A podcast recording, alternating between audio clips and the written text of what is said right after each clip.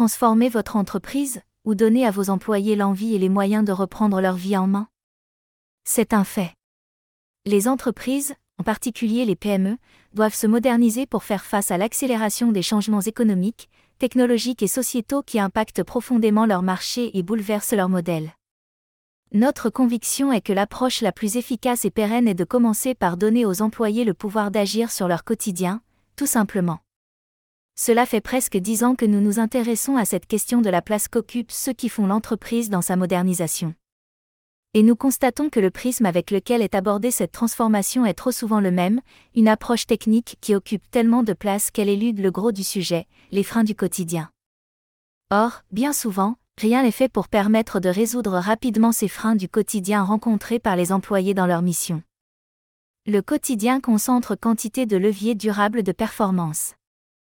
Oui, la modernisation des entreprises passe par des changements structurels profonds, par la technologie, par une remise en question des business models traditionnels ou encore par un positionnement autour de nouvelles offres. Mais pas seulement. Nous ne sommes pas en train de dire par exemple qu'une entreprise B2B n'a pas besoin d'un site Internet pour augmenter sa croissance et attirer de nouveaux clients. Nous mesurons parfaitement la valeur du numérique dans la modernisation des entreprises, en particulier parce que nous accompagnons des PME dans leur modernisation et leur présence en ligne. Mais à force de travailler au quotidien au cœur des équipes de nos clients, avec les mêmes outils qu'eux, nous avons pu mesurer le fossé qui sépare la perception des freins qui limitent le développement de l'entreprise et la réalité. Dans la majeure partie des cas, c'est le contexte externe à l'entreprise qui concentre les préoccupations. Le contexte interne n'est pas considéré sauf sous l'angle du niveau de compétence des employés, si ça ne fonctionne pas c'est parce que les employés ne sont pas au niveau. Combien de fois avons-nous constaté que des équipes perdaient des jours voire des semaines à attendre la validation d'une décision qui ne devrait pourtant pas relever de quelqu'un d'autre qu'eux Combien de fois avons-nous constaté sur le terrain que des équipes se débrouillaient avec des bouts de ficelle pour construire les outils dont elles avaient besoin pour travailler, alors leurs responsables étaient convaincus qu'elle était parfaitement équipée Combien de fois avons-nous entendu des équipes nous dire qu'elles se formaient sur leur temps libre pour pouvoir rester au bon niveau dans leur métier, parce que le processus pour demander une formation aboutissait sur une fin de non-recevoir la majeure partie du temps? Combien de fois avons-nous vu des équipes faire deux fois le boulot pour réaliser une même tâche, simplement parce que dans le nouveau processus, outil qu'on leur a mis en place, il manque une étape, fonctionnalité indispensable et qu'on leur a refusé la possibilité de la mettre en place seule? Sans changement des règles du jeu, vous vous heurterez aux mêmes difficultés demain. Il est pourtant possible de supprimer ces difficultés qui font perdre du temps, de l'énergie, de l'efficacité et plus généralement de la performance opérationnelle et cela sans s'engager dans un projet de longue haleine ni dépenser des sommes pharaoniques. L'avantage que nous avons par rapport aux membres des équipes avec lesquelles nous travaillons, c'est notre liberté de freelance. Liberté de parole, liberté de point de vue, liberté de désaccord, liberté de conseil. À chaque fois que nous avons constaté un dysfonctionnement majeur lié à un frein du quotidien, nous avons usé de cette liberté pour le régler durablement. Et devinez quoi, ça ne nous a pris en général que quelques minutes.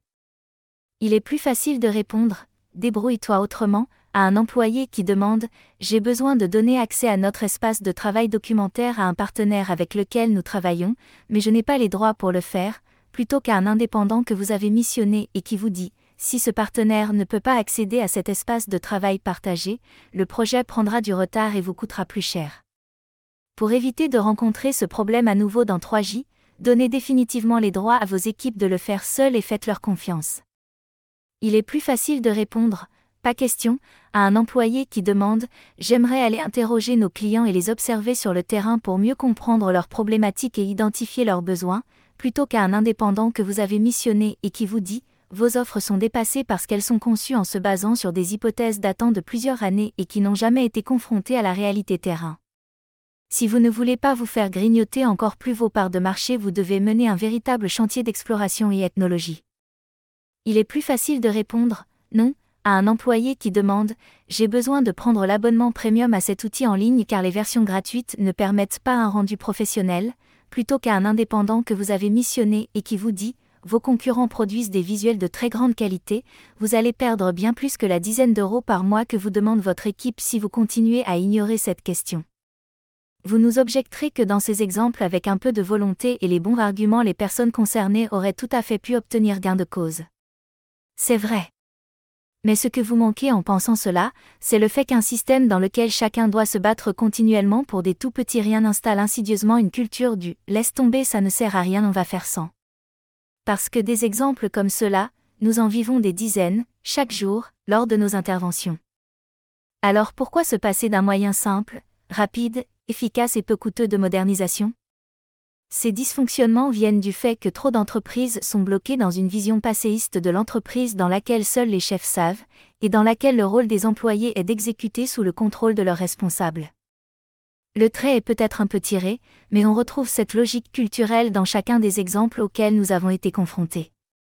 Et s'il est rare que cette culture soit volontairement érigée comme la stratégie managériale assumée de l'entreprise, il n'en demeure pas moins que le comportement associé est bien trop souvent rencontré. Que faire alors?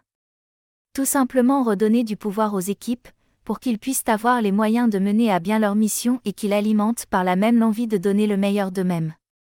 Cela peut passer par des règles simples apportant plus de liberté et d'autonomie sur les dépenses de faible montant, sur la manière de mener à bien les missions et de s'organiser, sur les autorisations données dans les outils numériques, etc.